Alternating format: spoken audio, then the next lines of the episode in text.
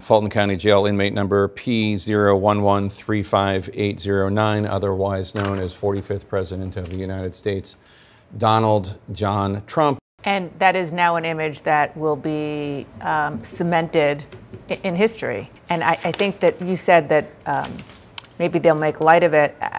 Maybe some people will make light of it, but they are going to appropriate it. They are going to embrace it, and they are going to use it as a, as the ultimate example of his entire campaign, which is they're out to get me. It Yeah. doesn't make it right, it doesn't make it accurate, it just makes it a very, very potent political um, tool and weapon that he very much intends to use.